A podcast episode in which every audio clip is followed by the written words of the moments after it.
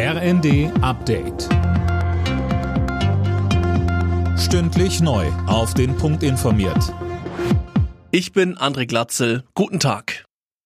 In den russisch kontrollierten Gebieten im Süden und Osten der Ukraine gehen heute die Scheinreferenten zu Ende.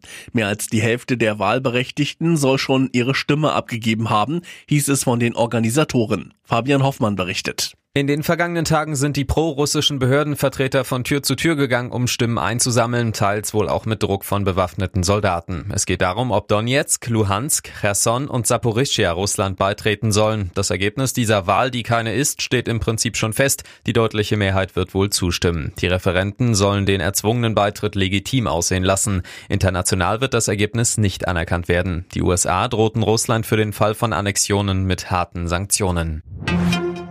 Seit der russischen Teilmobilmachung sind offenbar schon mehr als 250.000 Männer aus Russland geflohen.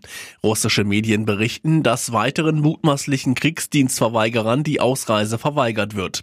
Mehrere Menschen sollen sich außerdem aus Verzweiflung selbst angezündet haben. Kindesmissbrauch im Sport ist kein Einzelfall, sondern ein strukturelles Problem. Das zeigt eine Studie, die eine unabhängige Kommission heute vorgestellt hat.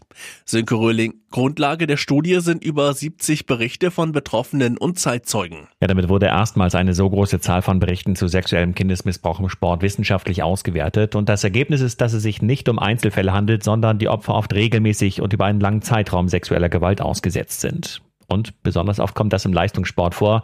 Meist sind die Trainer, Betreuer oder Lehrer die Täter. Und weil die eine besondere Machtposition haben, haben viele Betroffene oft Angst, damit an die Öffentlichkeit zu gehen. Deshalb werden auch nur die wenigsten Fälle aufgedeckt.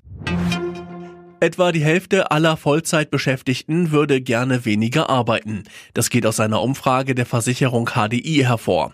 Vor allem Beschäftigte unter 40 wollen demnach eine kürzere Arbeitszeit. Alle Nachrichten auf rnd.de